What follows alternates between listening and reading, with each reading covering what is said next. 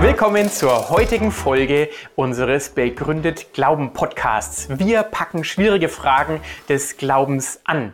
Mein Name ist Alexander Fink vom Institut für Glaube und Wissenschaft, das ich leite hier in Marburg und ich bin schon ganz gespannt auf die heutige Folge zum Thema Glaube, Wissenschaft, Denken, Erleben.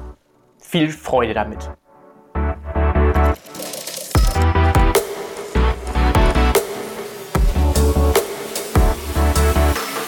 Hallo, schönen guten Abend oder schönen Morgen oder Nachmittag, wenn ihr diesen Stream im Nachhinein anguckt. Ähm, schön, dass ihr eingeschaltet habt heute zu unserem Sonntagabend Livestream Apologetik Talk. Wir haben heute einen sehr interessanten Gast da. Uns wird heute im Gespräch begleiten Dr. Alexander Fink. Er ist ähm, im Institut für Glaube und Wissenschaft tätig und ich werde ihn gleich mal auf den Bildschirm holen. Und dazu brauche ich einen Klick. Genau. Hallo Alexander. Hallo, Schön, das hat geklappt. Heute. Schön, dass du da bist heute, genau, in unserem, in unserem Stream. Ähm, ich werde ganz kurz was zu dir sagen, Alexander, damit die Leute wissen, wer du bist und, und äh, was, äh, was deine Rolle ist und warum wir dich eingeladen haben. Und dann darfst du auch noch gleich was zu dir erzählen. Also Alexander ist ähm, Leiter des Instituts für Glaube und Wissenschaft. Man sieht auch schon in seinem Namensschildchen den Link zu der Website zu diesem Institut. Ähm, er hat zwei Kinder, ist verheiratet und hat ursprünglich Physik studiert, ist Biophysiker, hat promoviert in Regensburg und hat irgendwann den Weg äh, gefunden zu einer Arbeit, die Glaube und Wissenschaft verbindet. Und da möchte ich dir auch gleich das Wort übergeben, Alexander, denn eine interessante Frage ist ja auch für einige, also jetzt hat man hier jemanden, der hat promoviert, ja, Doktortitel, beschäftigt mit Naturwissenschaft. Wie kommt man dazu, als Naturwissenschaftler sich plötzlich so intensiv wie du mit Gott auseinanderzusetzen? Vielleicht kannst du uns da zu Anfang unseres Talks ein bisschen was erzählen. Ja, also um ehrlich zu sein, ähm, habe ich mich äh, mit der Frage nach Gott auch schon äh, während der Schulzeit eigentlich beschäftigt. Mich hat eigentlich schon immer die Frage nach der Wahrheit und nach der Wirklichkeit interessiert. Und ich war da immer hin und her gerissen zwischen verschiedenen Weltbildern. Also einerseits bin ich so traditionell kirchlich aufgewachsen, also habe da irgendwie an einen persönlichen Gott geglaubt. Andererseits hatte ich auch Bücher gelesen, die eher so ein pantheistisches Weltbild verbreiten, also die Materie an sich sich selber göttlich, ähm, aber dann natürlich auch, auch durch manche Lehrer habe ich äh, den und, und auch Medien den naturalistischen Zugang. Also es gibt gar keinen Gott und es gibt in Wesentlichen gar keinen Geist oder sowas, sondern alles ist Materie kennengelernt und war da so hin und her gerissen dazwischen. Und ähm, da habe ich mich intensiv einfach damit beschäftigt und überlegt, womit, äh, was ergibt eigentlich am meisten Sinn wenn ich mir anschaue, was wir in dieser Welt so beobachten. Und so Schritt für Schritt ähm, habe ich mich da einfach vorangetastet und bin dann auch zu dem Punkt gekommen, ähm, dass für mich einfach am plausibelsten ist, dass es wirklich einen Schöpfer gibt, der diese Schöpfung gewollt hat und erschaffen hat, ähm, aber selber nicht Teil dieser Schöpfung ist, wenn auch durchaus er sich mit dieser Schöpfung natürlich befassen kann und auch eingreifen kann und so weiter. Also da er sie auch geschaffen hat, äh, muss das auch möglich sein. Du leitest momentan das Institut für Glaube und Wissenschaft. Vielleicht kannst du uns auch noch kurz sagen, was ist denn da so deine Aufgabe oder was ist überhaupt eure Aufgabe als Institut? Ja, das Institut ist 1999 gegründet worden von einem Althistoriker. Ähm, ja, und unsere Vision ist es einfach, einen konstruktiven Beitrag zum Dialog von Glaube, also insbesondere dem christlichen Glauben, den Weltanschauungen, also auch anderen Auffassungen und den Wissenschaften, also nicht nur Naturwissenschaften, sondern auch die Geisteswissenschaften so weiter dazu zu leisten. Und in dem Bereich ist es so, dass wir da auch Kontakt haben mit äh, Akademikern in allen diesen Bereichen, also insbesondere auch Universitätsprofessoren, die auf unserer Webseite auch Texte verfasst haben zum Beispiel. Also wir haben über 200 Texte äh, zu verschiedensten Themen dort. Ähm, wem das Ganze zu kompliziert ist, weil da natürlich die Wissenschaftler manchmal auch etwas äh, ja, wissenschaftlich schreiben, logischerweise, was ich auch sehr gut finde, haben wir das Ganze auch auf der Webseite begründetglauben.org, also begründet-glauben.org, ähm, auch nochmal in ja, populärwissenschaftlicher Form an verschiedenen Stellen zusammengefasst, in kürzeren Texten, aber auch in Vortragsmitschnitten und so weiter. Also wen das interessiert, der kann da jederzeit sich durchklicken. Wir haben da momentan über 150 Vorträge drauf. Genau. Und einen Podcast haben wir inzwischen auch noch, den Begründet Glauben Podcast. Genau, den zeige ich auch hier noch schon mal an. Genau, für alle, die sich schon mal da nebenbei einklicken wollen oder mal besuchen wollen. Also hier nochmal die Anzeige der Begründet Glauben Podcast oder auch nochmal hier Institut für Glaube und Wissenschaft. Genau, für alle, die jetzt sagen, oh, da gucke ich gleich mal rein, bevor ich den Stream weiter gucke. was macht. Na, vielleicht äh, erstmal hier noch zuschauen, das andere läuft ja nicht weg. Also ist zumindest nicht genau, unser Plan, genau. dass das andere also wegläuft. Bleibt lieber da, genau, sehr gut. Aber schon mal zum Merken oder zum später nochmal angucken, genau, ist hier nochmal der Name und der Link. Super, ja, Alexander, wir haben ja heute ein sehr spannendes Thema ähm, wo ich sagen würde, wo du Experte bist, ja, und wo du uns sicher weiterhelfen kannst in vielen Fragen. Heute geht es ja um eine wichtige Frage, die auch als Kritik oft geäußert wird, nämlich, ja, wie ist das mit Glaube und Wissenschaft? Also hat die Wissenschaft den, den Glauben an einen Gott oder an so, ja, manche sagen ja, das sind irgendwelche mystischen Erklärungen, wo es halt noch keine Naturwissenschaft gab, ne? Ähm, hat das das nicht schon längst abgelöst? Also sind wir eigentlich schon raus aus der aus der Phase der, der Religionen, des Glaubens an einen Gott. Und sollte nicht jeder vernünftige Mensch eigentlich äh, das, das Ganze mal ablegen und sich mit der Naturwissenschaft beschäftigen? Ähm, wie siehst du das? Also es ist jetzt mal gleich eine, eine krasse Einstiegsfrage oder eine große Einstiegsfrage, aber ich denke, es ist auch eine der wichtigsten Fragen. Ne? Auf ähm, jeden Fall, äh, denn wir wollen ja nicht einfach irgendwas glauben, nur weil es vielleicht schön ist oder tröstlich ist, sondern wir wollen natürlich verstehen, wie es sich wirklich verhält, damit wir uns auch äh, an, äh, angemessen dann verhalten können äh, und uns zur Realität verhalten können und nicht in einem Märchen leben sozusagen. Keine Frage, ja. Also das heißt, ähm, das heißt diese, diese, diese Spanne zwischen Glaube und Wissenschaft, siehst du die so präsent, also so als konkrete Frage? Ich meine, viele sehen ja da eine große auch eine große Differenz oder auch eine große Spannung. Wie empfindest du diese Spannung zwischen Glaube und Wissenschaft? Also ich glaube, äh, es sind die falschen Opponenten, die hier gegeneinander angeführt werden. Ähm, denn äh, wenn man sich mal überlegt, in der Wissenschaft, Wissenschaftsgeschichte, ähm, es gab eine ganze Reihe von führenden Wissenschaftlern, also auch bei den Pionieren, ja, von Galileo und Kepler über Isaac Newton und Faraday, Michael Faraday, John Maxwell und so weiter. Das waren alles bekennende Christen, die überhaupt kein Problem gesehen haben zwischen dem, was sie da an wissenschaftlicher Forschung betreiben äh, und dem Glauben an den christlichen Gott. Keinen Widerspruch gesehen haben, ja im Gegenteil, die sich sogar von dem Glauben an diesen christlichen Gott inspirieren lassen haben, weil sie gesagt haben, dieser Gott, hat uns rationale Gesetze gegeben als Menschen. Warum sollte er nicht auch der Natur rationale Gesetze gegeben haben. Das heißt, ähm, die Menschen wurden eigentlich erst Naturwissenschaftler, weil sie damit rechneten, dass es einen Gesetzgeber gibt, der auch der Natur Gesetze gegeben hat. Äh, und das finde ich doch schon mal einen ganz wichtigen Punkt, der oft übersehen wird. Und es geht bis in die Gegenwart. Also äh, vor zwei Jahren hat John Goodenough äh, den Nobelpreis bekommen für Chemie, für die Lithium-Ionen-Batterie, ähm, also ganz wichtige Beiträge dazu geliefert, die heute nicht mehr wegzudenken ist.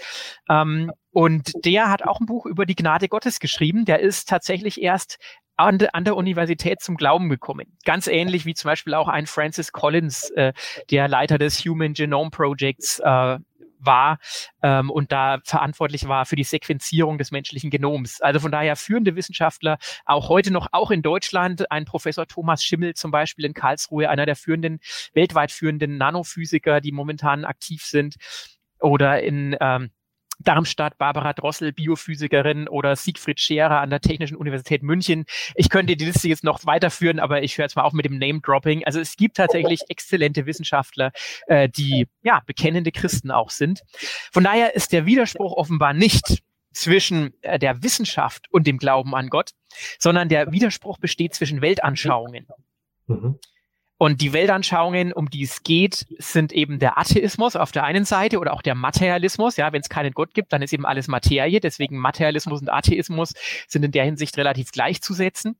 Ähm, und auf der anderen Seite der Theismus, der eben davon ausgeht, ähm, dass es einen persönlichen Schöpfer gibt ähm, und auch einen geistigen Ursprung der Materie. Während der Materialismus sagt, alles ist Materie und was wir an geistigem beobachten, ist nur eine späte Form von Materie, die durch komplexe Materiezusammensetzung eben entstanden ist. Und auf der Basis argumentiert dann auch ein Richard Dawkins und sagt, die Existenz Gottes ist unwahrscheinlich. Denn schon unsere Existenz als Menschen ist ja unwahrscheinlich, äh, wenn man es mal zurückrechnet, äh, warum wir hier existieren können. Ähm, um wie viel mehr ist dann Gott, der noch komplexer ist, noch unwahrscheinlicher.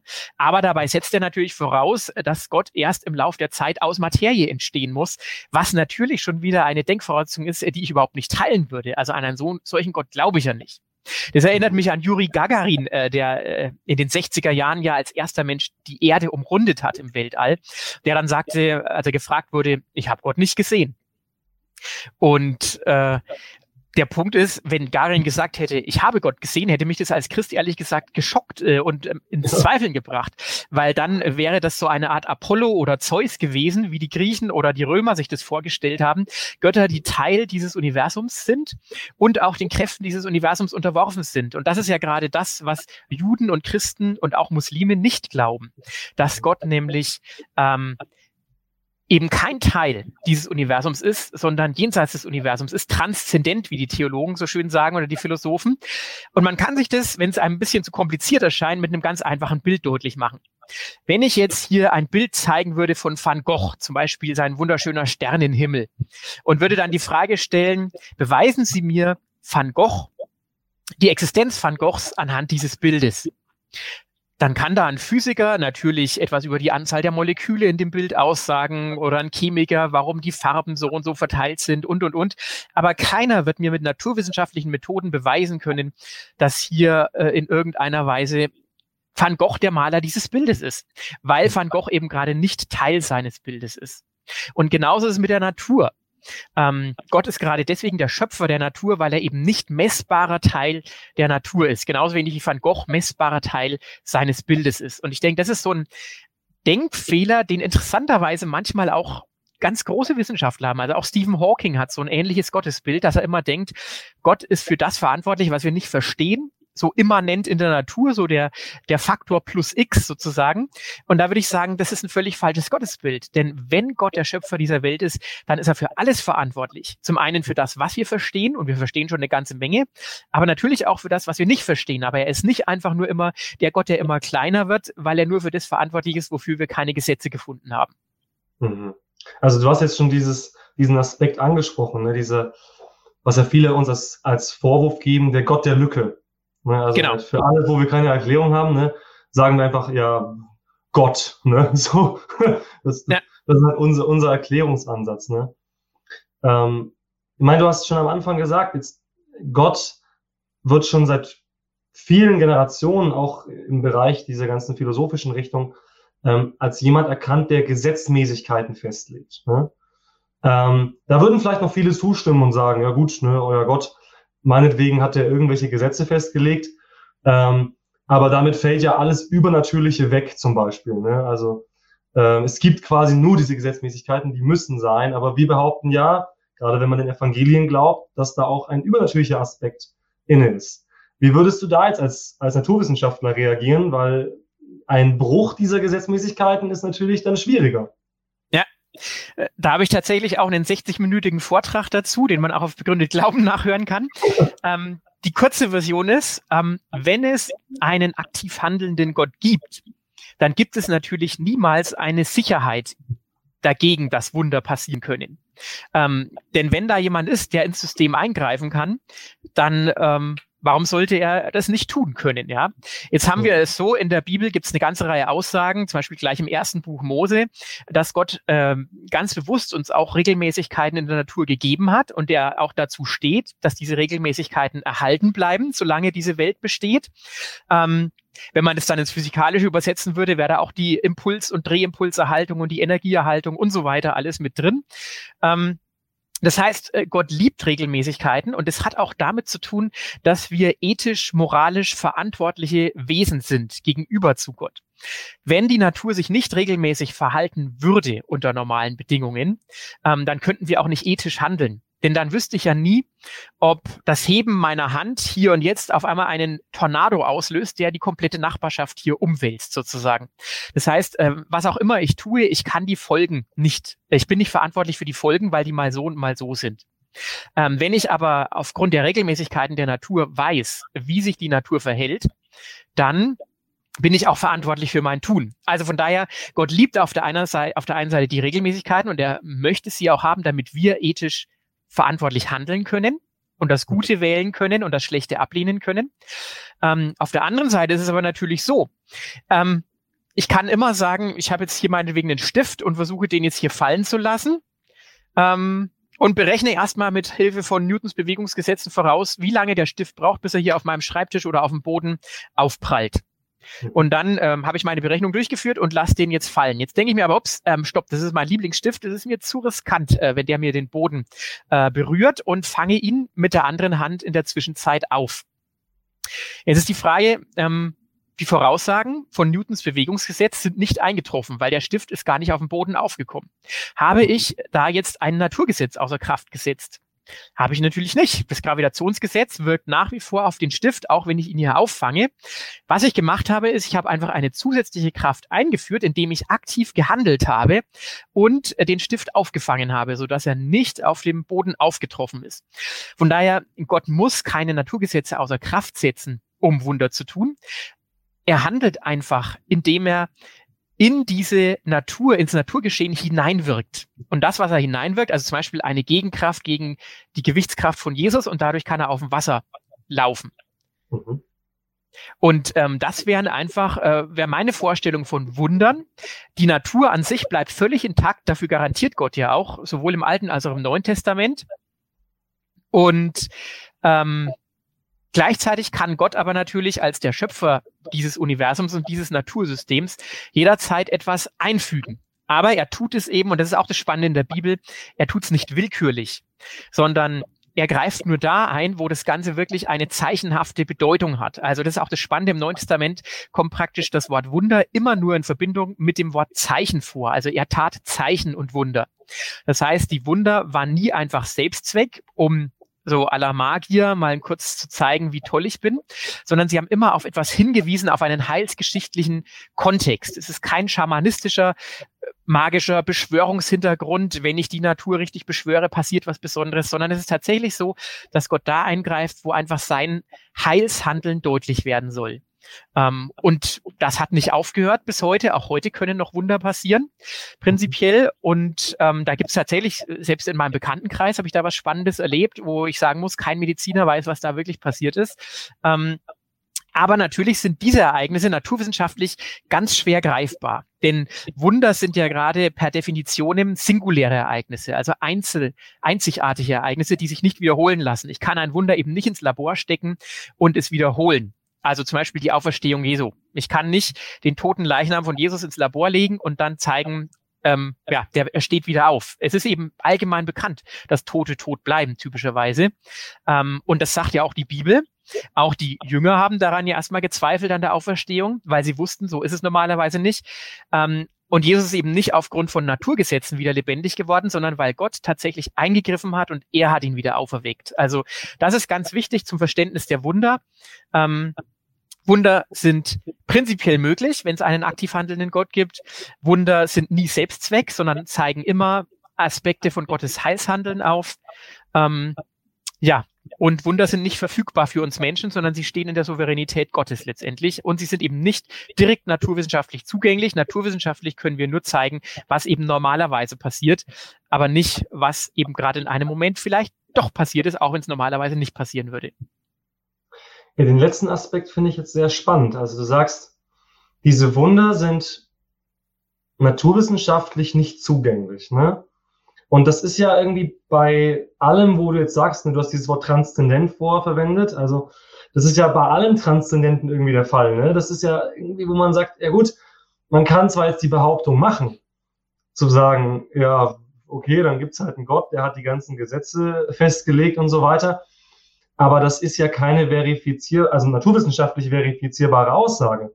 Ähm, den kannst du ja eben nicht in einer Bohr jetzt irgendwie erzeugen, diesen Gott, und sagen, ja, guck mal hier, wenn ich, wenn ich jetzt hier drei Chemikalien zusammenschütte, habe ich Gott. Ne? So, das, das geht ja nicht. Genau.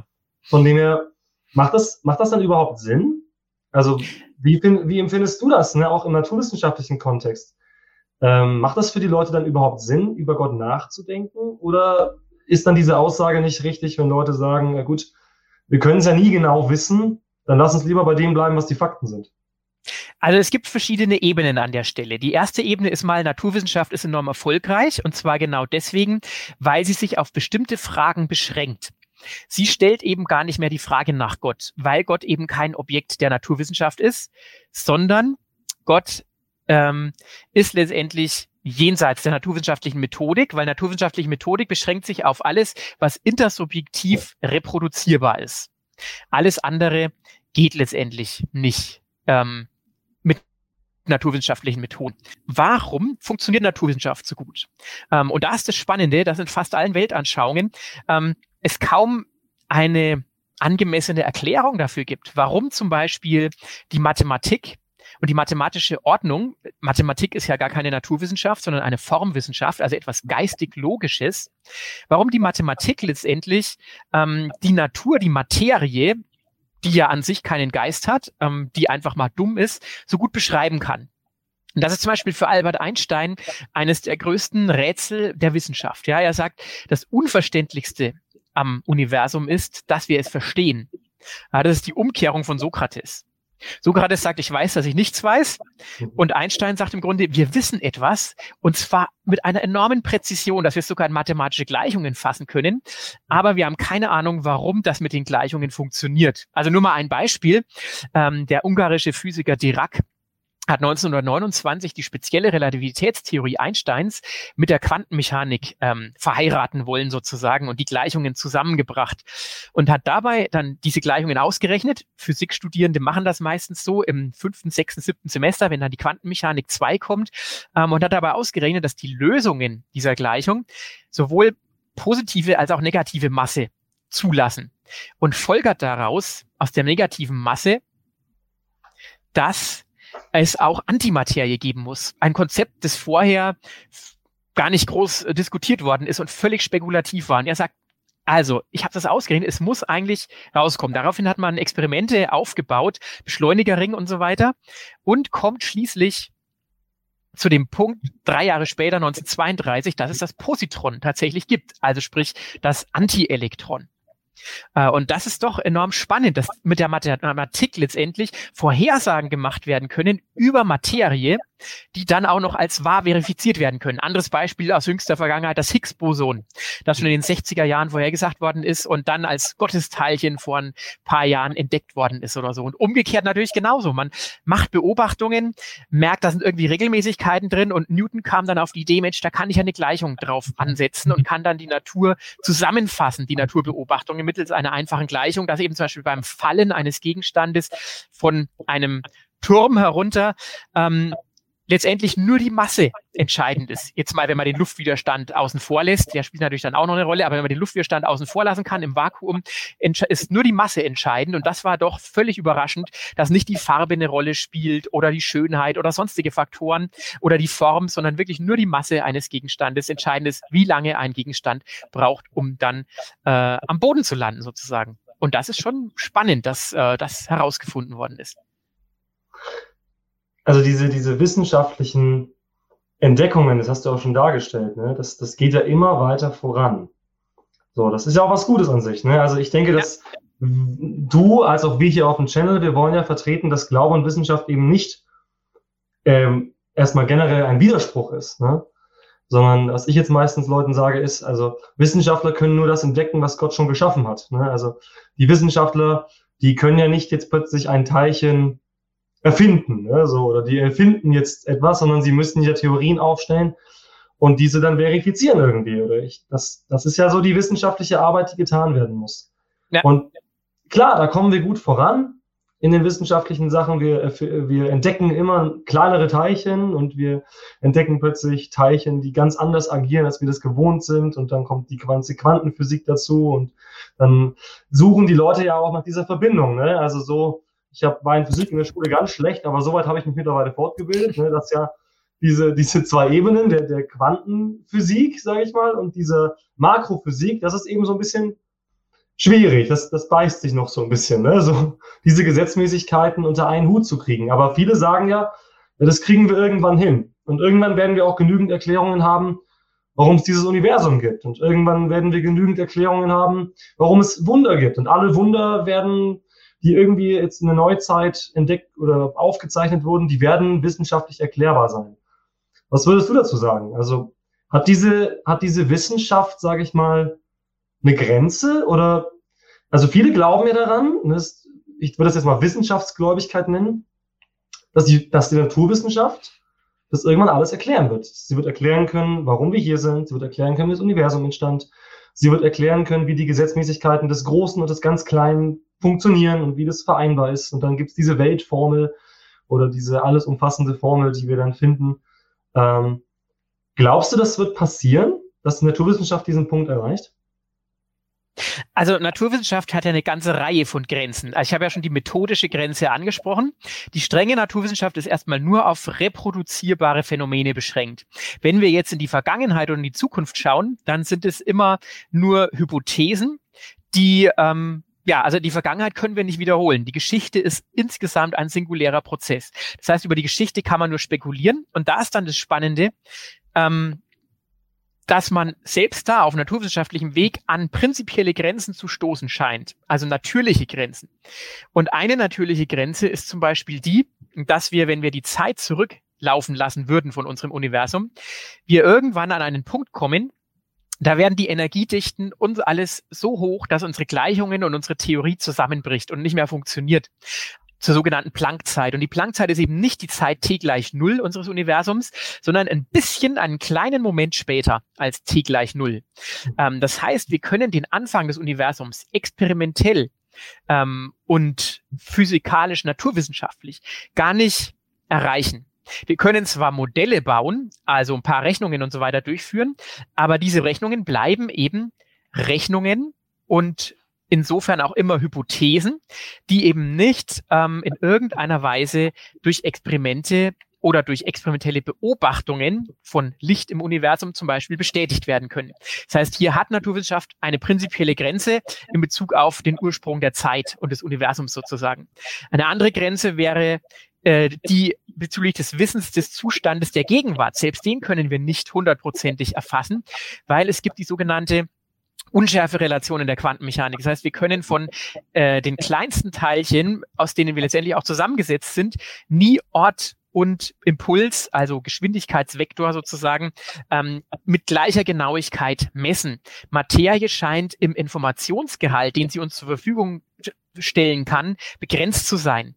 Was wiederum manchen Quantentheoretiker, unter anderem auch Anton Zeilinger aus Wien, einer der bekanntesten und renommiertesten Quantentheoretiker, dazu veranlasst hat zu sagen, unsere Welt ist eigentlich im tiefsten gar nicht Materie, sondern ist im tiefsten eigentlich Information. Denn er sagt, äh, eine Erklärung für diese Unver unschärfe Relation, ebenso wie versch verschränkte Zustände, die für Quantencomputer wichtig wären und verschiedene andere Rätsel, die wir da so haben, wäre es, wenn Elementarteilchen sozusagen immer nur ein Bit Information tragen können. Und wenn wir das ausgelesen haben, dann wird eben alles andere, was wir über dieses Teilchen wissen können, ähm, umso verschmierter, umso ungenauer. Ähm, das heißt, dann wäre die fundamentale Größe die Information und nicht die Materie. Ähm, Materie ist immer nur insofern vorhanden, als es ein Träger von Information ist. Ähm, und das ist wiederum enorm spannend und das gibt er auch selber zu, weil er sagt, diese Idee, die ist im Grunde gar nicht neu, sondern die stammt schon aus der Antike. Ähm, Johannes Evangelium zum Beispiel. Im Anfang war das Logos und der, oder der Logos und der Logos war Gott. Also sprich Information, Logos, ähm, Vernunft, Verstand, Wort, Rede, Gedanke, Information, steckt alles drin in diesem Wort, ist sozusagen die Grundgröße, auf der dieses Universum basiert. Und das ist doch eine ganz spannende Hypothese, sage ich mal. Aber wie gesagt, ähm, äh, das ist jetzt schon wieder eine Spekulation. Ähm, der Punkt ist, dass Naturwissenschaft in ihrer Methodik an Grenzen kommt. Sowohl im Allerkleinsten als auch im Allergrößten, als auch im zeitlichen nach hinten schauen und auch im Blick auf die Zukunft. Ähm, wir können immer nur das, was wir in der Gegenwart beobachten, extrapolieren. Aber ob alles früher mal anders war und wie sich alles wirklich zugetragen hat und ob Eingriffe von außen stattgefunden haben, das lässt sich naturwissenschaftlich eben gar nicht sagen. Trotzdem, und da jetzt komme ich auf den anderen Punkt in deiner Frage zu sprechen, die Frage ist natürlich, warum sollen wir dann an Gott glauben? Also, der Punkt ist einfach, was erklärt das, was wir heute beobachten, besser? Ein Universum, das nur den Prinzipien von Zufall und Notwendigkeit gehorcht? Oder ein Universum, das eine geistige Ursache hat, also von jemandem geschaffen worden ist? Und an der Stelle finde ich es doch sehr spannend, dass es eine ganze Reihe Phänomene gibt, die im Naturalismus ähm, ja mindestens Probleme bereiten, sage ich mal. Also es geht hier um die Schlussfolgerung auf die beste Erklärung an der ganzen Sache. Ähm, also weltanschaulich. Welche Weltanschauung macht mehr Sinn? Also das ist das sogenannte abduktive Denken. Es geht hier nicht darum, Gott zu beweisen oder Gott zu widerlegen. Das kann Naturwissenschaft gar nicht. Aber es geht um die Frage, wenn ich mir das Bild von Van Gogh anschaue, ist es eine bessere Erklärung, dass Van Gogh dieses Bild erklärt hat, äh, äh, äh als äh, Schöpfer oder als Maler dieses Bild erklärt, oder ist es eine bessere Erklärung, dass alles einfach aus Zufall entstanden ist? Und in dem, mit dem äh, Gedanken auf die Natur zu schauen, ist enorm spannend. Und da gibt es eben eine ganze Reihe Indizien, äh, die meiner Meinung nach doch die Frage aufwerfen, ob da nicht jemand ist. Ähm, also wenn wir Zeit haben, äh, gehe ich da jetzt gerne auf ein paar Indizien ein. ja, gerne.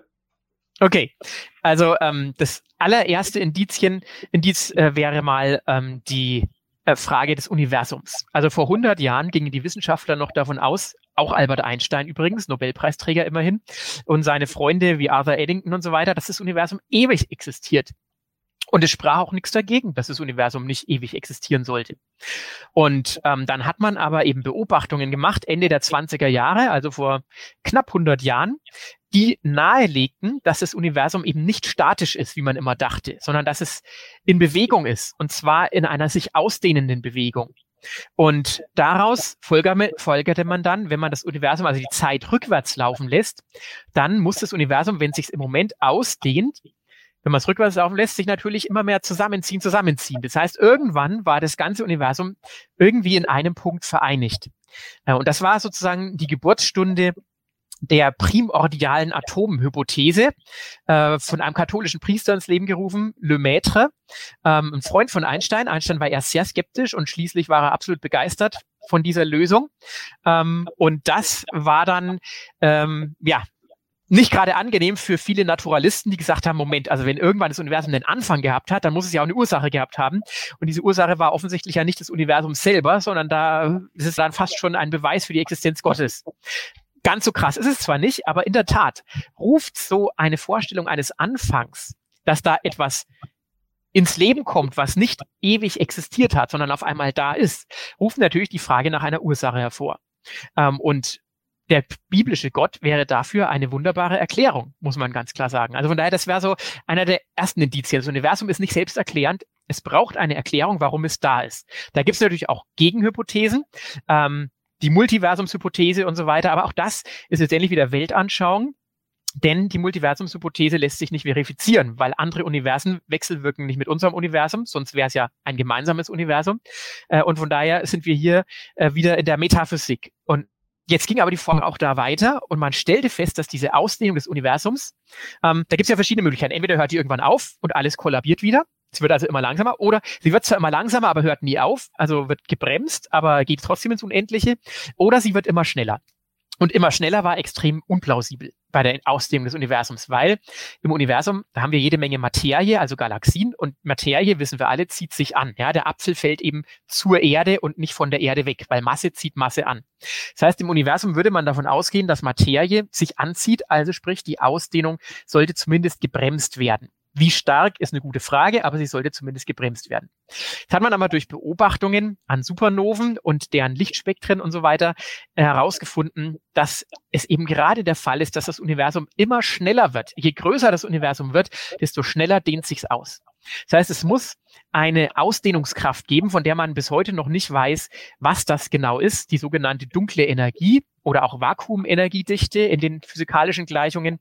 Und die bewirkt, dass das Universum sich immer schneller ausdehnt, bis in alle Ewigkeiten. Und jetzt hat man aber ein Problem. Jetzt hat man sich mal hingesetzt und Berechnungen und Simulationen durchgeführt. Was passiert eigentlich, wenn diese Vakuumenergiedichte oder eben diese dunkle Energie im Verhältnis zur Materieenergiedichte, also zur Gravitationsanziehung des Universums, ähm, wenn die unterschiedliche Werte, unterschiedliche Verhältnisse annehmen. Und man hat festgestellt, dass das Verhältnis zwischen beiden auf 1 zu 10 hoch 60, also 0,00 und dann kommen 59 Nuller und dann eine 1, genau abgestimmt sein muss, damit ein Universum herauskommt, in dem lokale Kondensationen möglich sind, also sprich, indem sich Galaxien bilden können, indem sich Atome bilden können und so weiter, damit das Universum nicht zu schnell sich ausdehnt und einfach nur eine gleichförmige Suppe übrig bleibt. Wenn man sich jetzt mal überlegt, was ist 1 zu 10 hoch 60? Das klingt jetzt mal sehr abstrakt. Aber wenn man die gesamte Masse des Universums nehmen würde und dann ein 10 hoch 60 davon nehmen würde, das wäre ungefähr ein Haar vielleicht nicht mein Haar, das ist sehr kurz bereits geworden, vielleicht ein etwas längeres Haar, aber jedenfalls, es wäre ungefähr ein Haar. Das heißt, ein Haar würde bereits den Zustand des Universums, wenn ein Haar mehr oder weniger dabei gewesen wäre zu Beginn des Universums, ein Haarmasse sozusagen, ähm, dann wären wir heute entweder gar nicht da, weil das Universum schon wieder verschwunden wäre, oder wir wären eine gleichförmige Suppe und es gäbe gar keine Struktur. Und ähm, ja, Lawrence Krauss, der nicht gerade bekannt ist für seinen christlichen Glauben, hat selbst äh, geschrieben, das ist das extremste Feintuning-Problem, das wir in der Physik kennen. Ähm, und in einer wissenschaftlichen Publikation. Uh, und das ist auch nicht das Einzige. Ja. Das Extremste ist das jetzt mit den 1 zu 10 hoch 60, aber es gibt eine ganze Reihe anderer ähm, Faktoren, ähm, die genau abgestimmt sein müssen, damit wir existieren können. Also die fundamentalen Kräfte in der Natur, Gravitationskraft, elektromagnetische Kraft, starke, schwache Wechselwirkungen, das sind ähm, Kräfte, die sind, die müssen abgestimmt sein, damit es Atome und Moleküle geben kann, zum Beispiel. Damit äh, Licht und Atome miteinander wechselwirken können, damit Sterne letztendlich ein Gleichgewicht erreichen können und Elemente herstellen können und so weiter. Also wir wissen ja aus der Physik, ähm, dass das, woraus wir aufgebaut sind, die Elemente sind letztendlich alles Produkte ähm, von Sternen, von Supernoven letztendlich, die dann wiederum freigegeben worden sind. Ähm, und ja, wir brauchen das. Und wenn wir das nicht haben, dann kann es zumindest dieses, diese komplexe organische Chemie, die wir heute haben, kann es dann gar nicht geben. Und damit kann es auch kein Leben und uns nicht geben. Und das ist tatsächlich ein interessanter Punkt der letztendlich äh, dazu geführt hat, dass Wissenschaftler gesagt haben, weil dieser Zustand unseres Universums so unplausibel ist, kann unser Universum gar nicht das Eins sein. Es muss andere Universen geben. Und da muss ich sagen, das ist ein Fehlschluss. Denn natürlich kann unser Universum das einzige Universum sein, wenn eben zum Beispiel jemand da ist, der dieses Universum gewollt hat und der gut genug war, auch dieses Universum zu erschaffen. Dann muss es keine anderen Universen geben. Es muss nur dann andere Universen geben, wenn ich davon ausgehe, dass es rein natürliche Mechanismen geben muss, die ständig neue Universen produzieren und dann kann auch mal so ein unwahrscheinliches Universum wie unseres sozusagen dabei rauskommen. Also das wären mal zwei Argumente. Ähm, Beginn des Universums, Feinabstimmung des Universums. Es gibt eine ganze Reihe weitere spannender Punkte. Warum basiert alles Leben auf Information? Ja, die Frage nach dem genetischen Code.